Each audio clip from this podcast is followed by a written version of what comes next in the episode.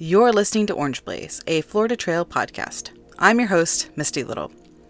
Earlier this year, I interviewed Mills Kelly, historian and host of the Green Tunnel podcast, which, as the podcast website declares, delves into topics including the quirky history of trail food, the shelters and structures built along the trail, and dangers you might encounter during a hike. Mills and I have kept in touch over the last few months, and we've decided to do a podcast episode swap today. An episode of The Green Tunnel will play on the Orange Blaze podcast, and an episode of the Orange Blaze podcast will play on the Green Tunnel podcast. I've chosen an episode from February of this year entitled The Lost AT. I love these tidbits of Appalachian Trail history, and I think you will too. If you don't already subscribe to the Green Tunnel podcast, please check out the show notes for this episode to a direct link to this episode and the rest of the episodes Mills and his team have produced since September 2021 at orangeblaze.thegardenpathpodcast.com. And with that, here's the Green Tunnel podcast. In the earliest days of the Appalachian Trail, getting across the New River was not efficient. At all. But it was peaceful. If you were coming from the south, the trail led you down to the riverbank just north of Fries, Virginia. Once you reached the bank, you yelled across the river, which was easily 50 yards wide at that point, until someone in the tidy little white house on the far shore heard you. A member of the Dixon family would answer back, and for five cents, would pull across the river to pick you up in their flat bottomed boat named Redbird. Then they'd pull you to the other shore so you could continue with your hike. If you were coming from the north, you didn't have to yell. You just knocked politely on their door, paid your nickel, and rode in style while Mr. and Mrs. Dixon pulled you across. These days, AT hikers who want to cross the New River in Virginia just stroll across the Virginia Avenue Bridge. It's not the most peaceful of river crossings, since the bridge carries a lot of traffic on US Highway 460, but it's efficient and there's no yelling involved. Unless it's at traffic.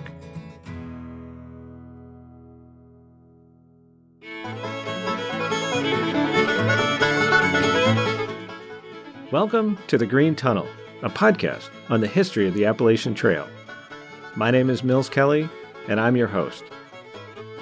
Today, we're going to tell you a story from the earliest days of the Appalachian Trail a time when Trail Scouts were still trying to find a complete route north or south through what was sometimes unmapped wilderness. And it's a story about a 300 mile long section of the Appalachian Trail you almost certainly have never heard of. Throughout its history, the Appalachian Trail has been rerouted so many times that I think it's fair to say that no one could tell you how often that's happened. Some of the big changes to the trail are pretty well known. In 1958, the southern terminus at Mount Oglethorpe in Georgia was abandoned in favor of the current terminus at Springer Mountain.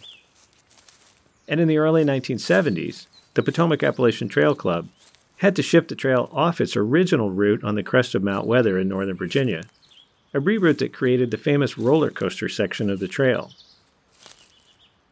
Each time the trail moved substantially, rural communities along its route feel the loss of the hikers, the money they spend, and the cultural exchange their presence encourages.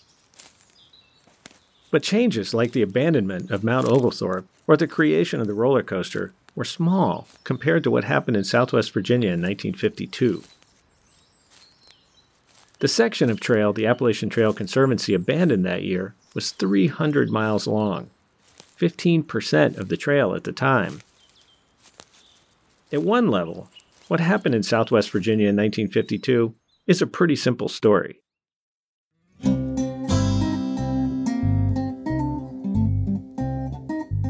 Just like a lot of the Appalachian Trail in its earliest days, large portions of the original route south of Roanoke were on old, abandoned roads or on private property.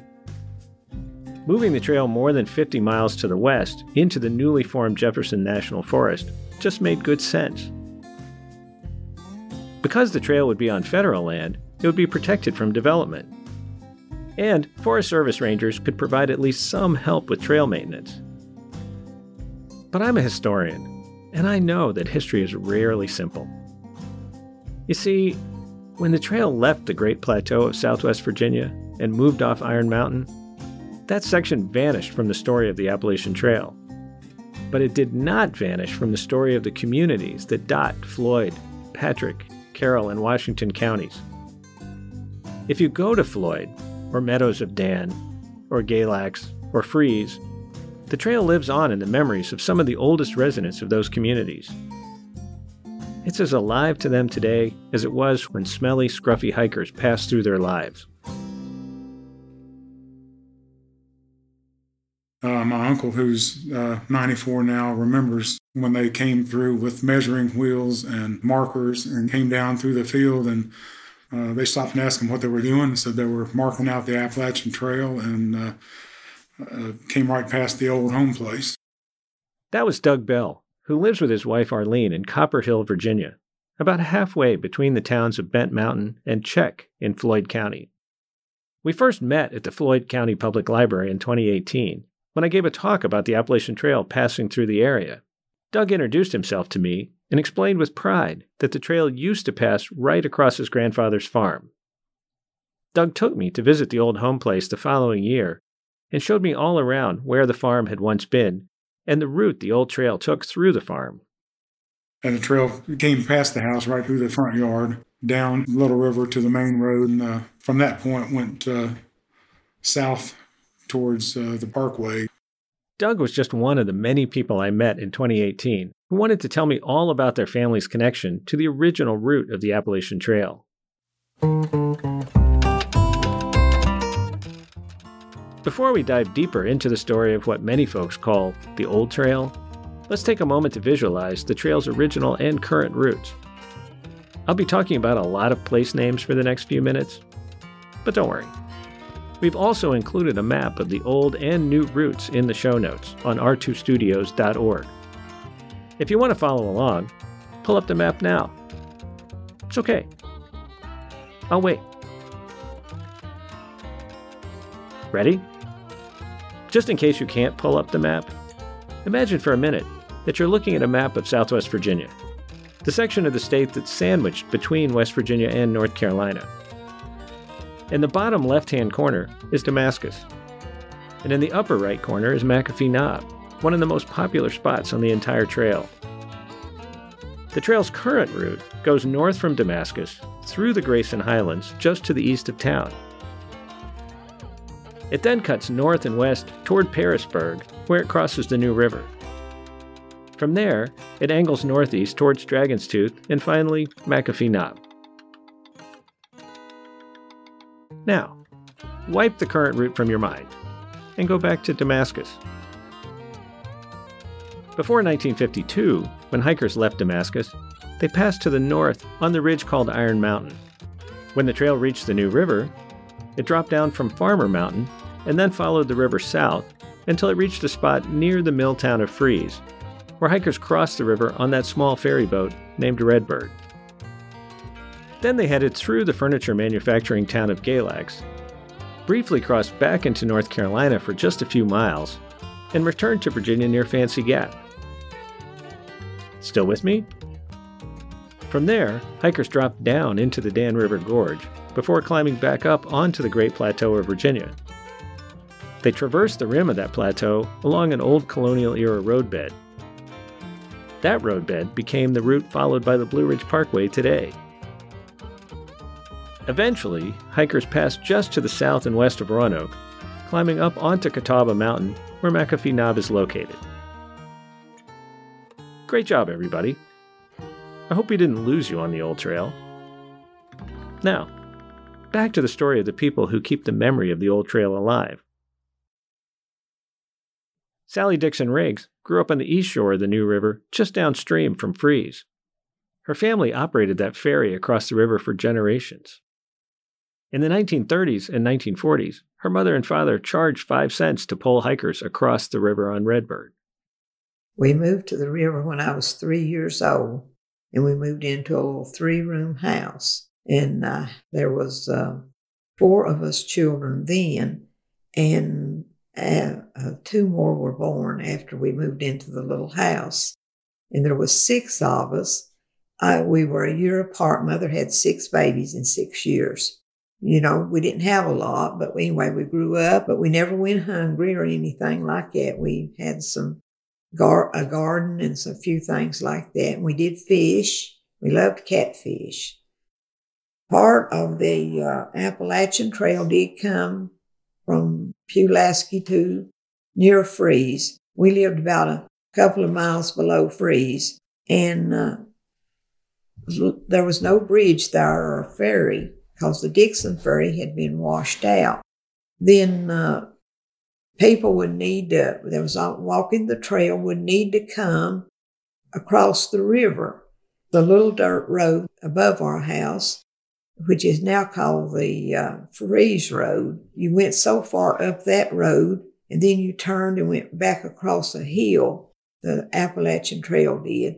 And you knew you were on the trail because they had the little white painted markers on rocks or on a tree or on a post or something. Even though Sally was a little girl in 1952 when the trail moved, she still remembers the hikers, and one hiker in particular. And uh, I remember this one guy, and his name was Gene. Gene. Gene. I understand he's still living. And he came, and Daddy brought him, and I think somebody was with him, but he brought him across the river, and we stood and talked a while. And later that year at Christmas, he did send us a Christmas card with his picture on it at the end of the trail, which was in Maine. And uh, so we really enjoyed that picture.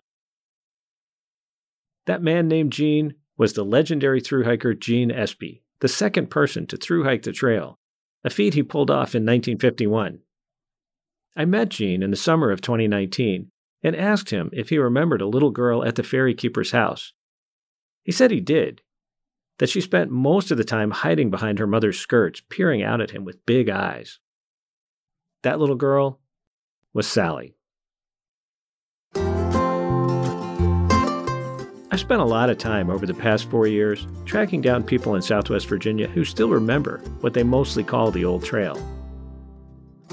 Dorothy Shiflett was the oldest at 101. In the 1920s and early 1930s, her father, Shirley Cole, was the county agent in the Floyd County State Agricultural Extension Office.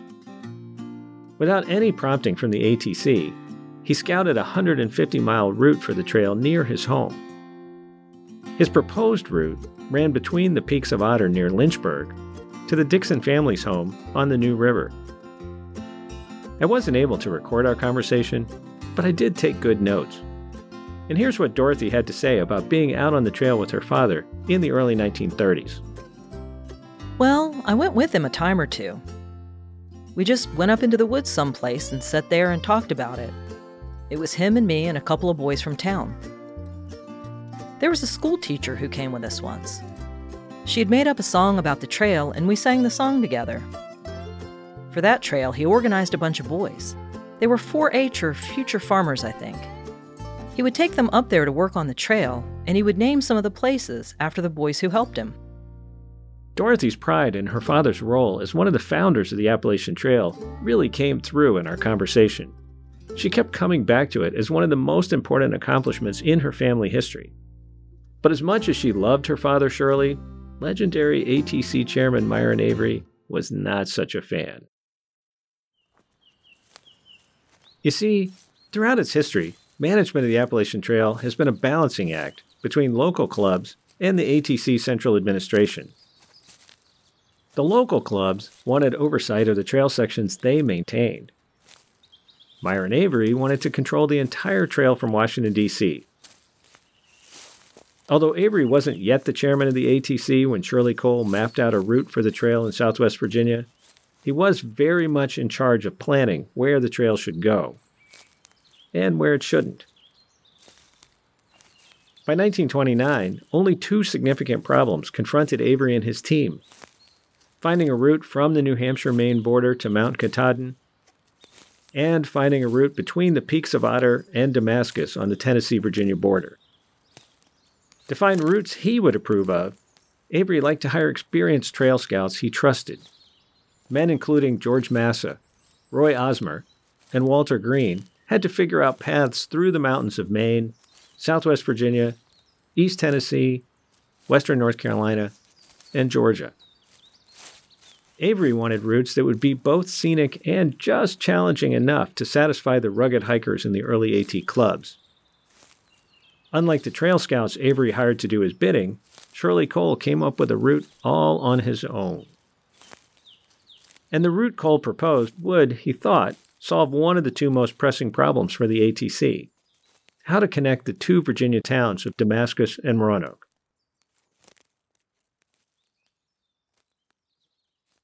In 1929, no one at the ATC or in the Virginia Trail Clubs had a proposal for how to connect those two towns. And to make matters worse, the most recent map of some of those areas had been drawn by military engineers during the Civil War, more than 60 years earlier. Myron Avery was not a man who typically expressed doubts, but in this case, he wrote to a friend that Southwest Virginia was truly a terra incognita. He just had no clue what to do. If you've listened to Founding the Trail, the first episode of our show, you'll know that Avery was a control freak. He hated it when other people other than his own men proposed routes for the trail which is why Avery had a minor meltdown in the summer of 1930. At the annual meeting of the ATC at the Skyland Resort in what would soon be Shenandoah National Park, Avery had to sit through a presentation by Shirley Cole about a possible route that Avery knew nothing about, a route that Avery had no control over. And so, Avery took matters into his own hands. He asked one of his most trusted scouts, the Georgia forester Roy Ozmer to come to Virginia as quickly as possible to scout a route that would be Avery's route, not Cole's. That plan fell apart almost immediately when Ozmer got hopelessly lost in Floyd County and had to ask Shirley Cole for help. Ozmer ended up proposing the route Cole had first suggested, with one exception. Cole wanted the trail to swing south of Roanoke, but that portion of the route never quite materialized for a very good reason. Diana Christopoulos, former president of the Roanoke Appalachian Trail Club, describes that first route this way. The first route really never was used. Uh, it was mapped out in 1931 and marked, and there was no club here at that time. And frankly, they just drew kind of a straight line on what would later become the Blue Ridge Parkway the area hadn't even been mapped by the US Geological Services at the time. I'm sure that seemed like a convenient way to do it. But by 1932, uh, Myron Avery and, and, others had come down here and formed uh, the Roanoke Appalachian Trail Club with hikers from Roanoke College, Hollins College, and a women's hiking group called Nomads. When Avery came down here and said, Well, we want to use this 1931 route, they said, Well, well I don't think you do uh, you want to come over here on Tinker Cliffs and McAfee Knob as a little side trail. Once everyone agreed that taking the trail over McAfee Knob was a better choice than swinging south of Roanoke, marking out the new trail section began. And the route Cole and Ozmer agreed on had several outstanding features. Rockcastle Gorge would have been one of the most spectacular, and it still has hiking trails all around it. And then further south, undoubtedly the pinnacles of Dan has these dramatic rock pinnacles that stick up and really steep slopes and waterfalls. And Avery loved it. And when Jimmy Denton and Tom Campbell did the relocation in the 1950s, a lot of people pushed back on it. And Jimmy Denton said, Man, the one we really felt bad about omitting was the Pinnacles of Dan. It's super hard, just up and down and incredibly dramatic. The section of the old trail that ran through the Dan River Gorge was maintained by a man named John Barnard. One day in 1948, a writer named Robert Brown showed up unannounced at Barnard's front door. He was researching a story on the AT for National Geographic magazine. Barnard was happy to board him for the night, and while waiting for dinner, Brown wrote I tipped gently back and forth in the rocker. Black clouds banked up. It was quiet as a desert night. The shower broke and drenched the well trimmed lawn, the round bed of geraniums ringed with pansies, and the rose bushes along the fence. A spate of water gurgled down the drain pipe.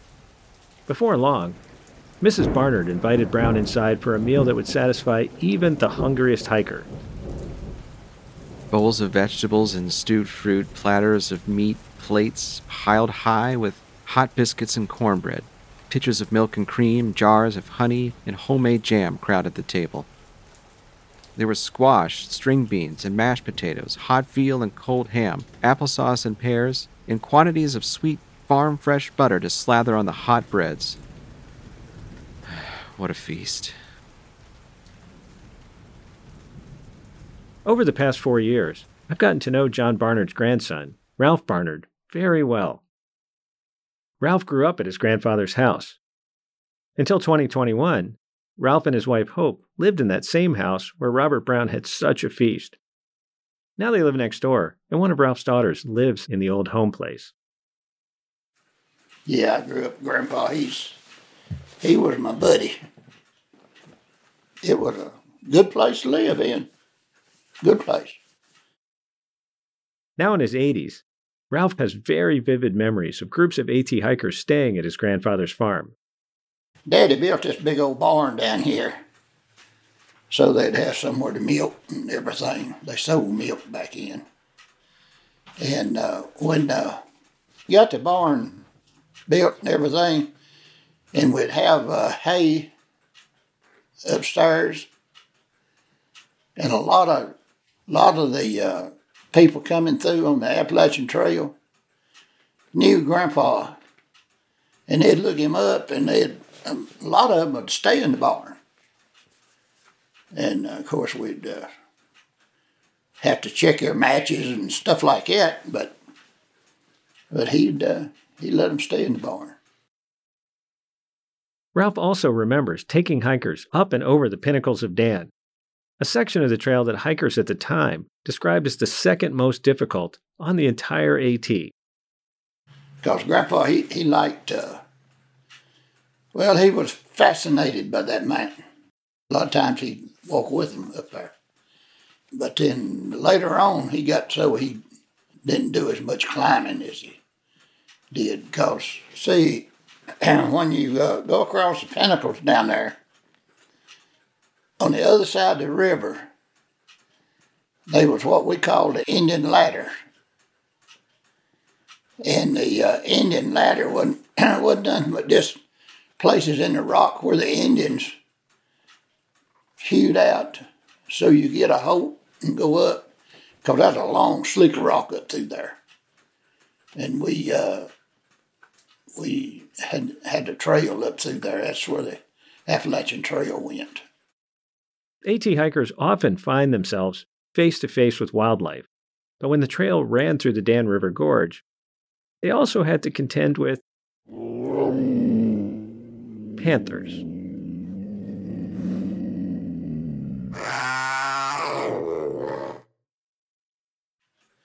I come along about the time that they got gone. I remember as a kid, they're talking about they'd seen the panther down below the mountain. And, you know, a panther is a pretty good sized cat. And he hollers like a woman screaming, you know. So uh, I did, I, I heard about that.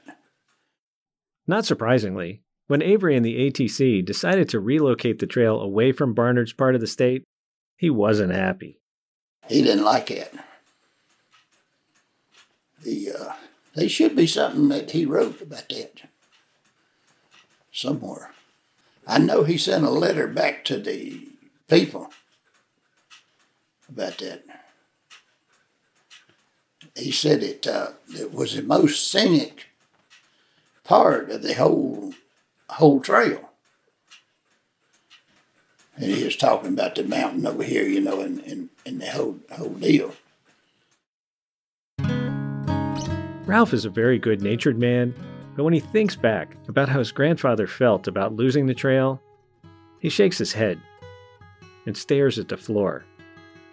As though he was remembering those days back in the 1940s when he used to hang out with AT hikers in the barn and listen to their stories about panthers, about trying to scale the pinnacles, and about what were to him faraway places like Washington, D.C.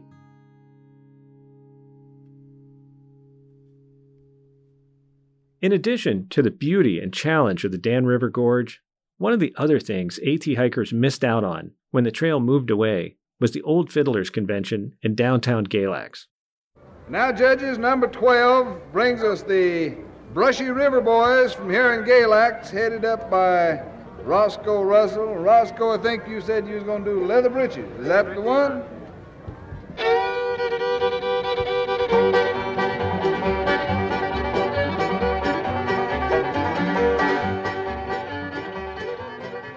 The convention began in 1935 and is the oldest continuously operating fiddlers convention in the world. And of course, they missed out on the chance to cross the New River in Redbird. As Sally Riggs remembers, people would walk up the trail and they could not get across the river. And uh, they uh, sometimes would holler across the river, Hey, can you let's set me across the river? So if Daddy was there, he would go get them and bring them across the river. And uh, then sometimes my mother did that, pull the boat across the river and pick somebody up. But anyway, they would, a lot of times would come and uh, then would stand and talk a while and rest a while, you know, before they started on. When Benton MacKaye first proposed the AT in 1921, one of his primary goals was to spur economic development in small towns in Appalachia. One of those towns, Fries, Virginia, is just upstream from the spot where Sally Rake's parents put hikers across the New River in Redbird. I interviewed Richard Farmer, the mayor of Fries, in 2019. He grew up there when the mill was still humming, and he told me all about what it was like to grow up in a mill town. The mill closed in 1989, and the town has slowly declined as more and more people have moved away looking for work. If the Appalachian Trail still crossed the river just downstream from town, things would look a lot different in Fries these days. I didn't record that interview, but here's what he had to say. We haven't rebounded since the mill closed. There's just been nothing to take its place. We're trying to build up tourism. Because there's so little work, most of the folks still living in Fries drive to a job somewhere else. They go to Galax to work in the furniture mill or at the mirror plant. Or they do service work there, restaurant stores and such. Some go up to the Radford Arsenal or White Trucks in Dublin. Some go to Independence, the county seat. Despite the challenges his community faces, Farmer wouldn't live anywhere else. We live in this beautiful place with these beautiful views, but we just need a break.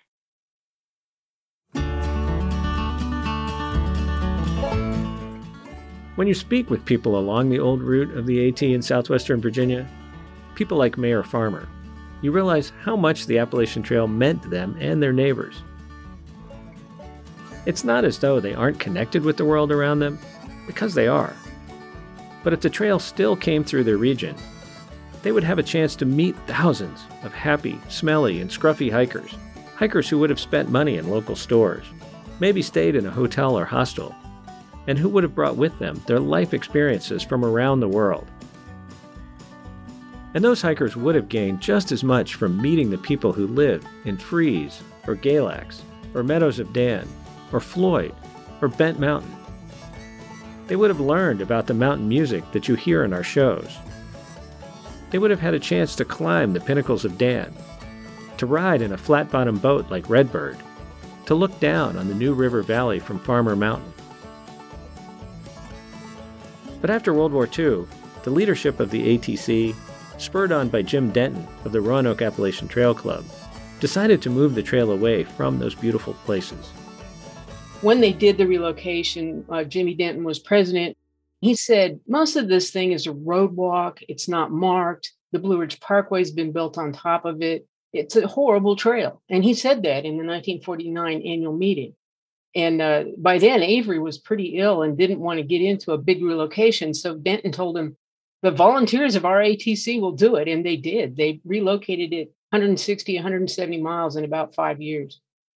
And the trail that they built was pretty amateurish and pretty much all had to be rebuilt. But I think what was important was getting the trail off the roads and more onto protected land that was protected by the Forest Service that could gradually become the trail that we have today. Who exactly was the AT intended for? In 1949, the leadership of the ATC decided the trail was for hikers, not for local communities badly in need of economic benefits the trail brought. Since there weren't any organized trail clubs between Roanoke and Damascus, that decision wasn't hard fought. Only John Barnard at the Dan River Gorge, along with a few other scattered volunteers here and there, protested the ATC's decision. Had there been a trail club or clubs to take better care of the trail and later to defend it from a relocation, it's possible the ATC might have made a different call. Instead, they chose to move the trail 50 miles to the west. By the 1950s, vacation homes were springing up in the mountains. Ski areas were encroaching on the old trail, and timber companies were logging off large stretches of the mountains, sometimes obliterating the trail as they did. The new route Jim Denton scouted was in the newly formed Jefferson National Forest and would be protected on federal land. Really, from the perspective of ATC headquarters, the decision was a no brainer. When the ATC pulled the trail away, knowledge of the old route quickly passed out of the AT community's memory. New trail guides appeared that made no mention of the lost Appalachian Trail, and histories of the trail all but ignored the fact that for its first two decades, 300 miles of the trail passed through a region now all but invisible to AT hikers. But the trail left many traces on the landscape of this region, some of which are still easily read today for those who know how to look. The Galax chapter of the Daughters of the American Revolution is the Appalachian Trail chapter, although the current local DAR leaders aren't quite sure why. Several roads still bear the name Appalachian Trail. And, if you know where to look, you can find rusty old AT markers on trees, likely put there by Shirley Cole, John Barnard, and Myron Avery in the early 1930s. In a part of America where the past really matters, the Appalachian Trail lives on. It's inscribed on the inner landscapes of the people who still remember and are determined not to forget. In this Appalachian heartland, people's lives are organized around stories of the past. The past is woven into their present and their future. Memories of the Appalachian Trail and its history remain an important way that they make sense of their world. They wish other people remembered it the way they do. But in the end, all that really matters is that they remember the old trail.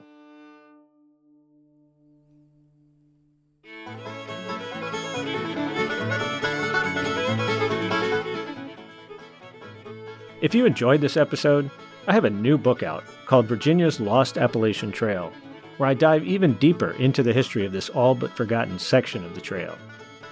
And for a limited time, Green Tunnel listeners can get the book at 30% off. Head to arcadiapublishing.com and use code TUNNEL23. If you'd like to save even more, enter our Instagram contest. Just follow Green Tunnel Pod on Instagram and be on the lookout for our giveaway post. The Green Tunnel is a production of R2 Studios at George Mason University Today's episode was produced by me. Jeanette Patrick and Jim Ambuske are our executive producers.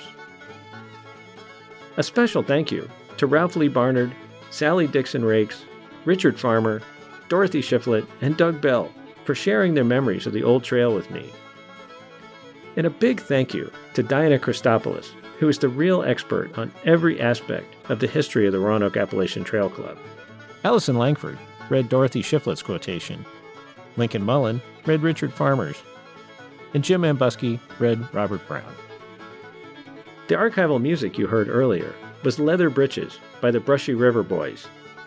Thanks to the Smithsonian Institution's Folkways recording collection for allowing us to feature this song, which was recorded at the 1964 Old Fiddlers Convention in Galax, Virginia.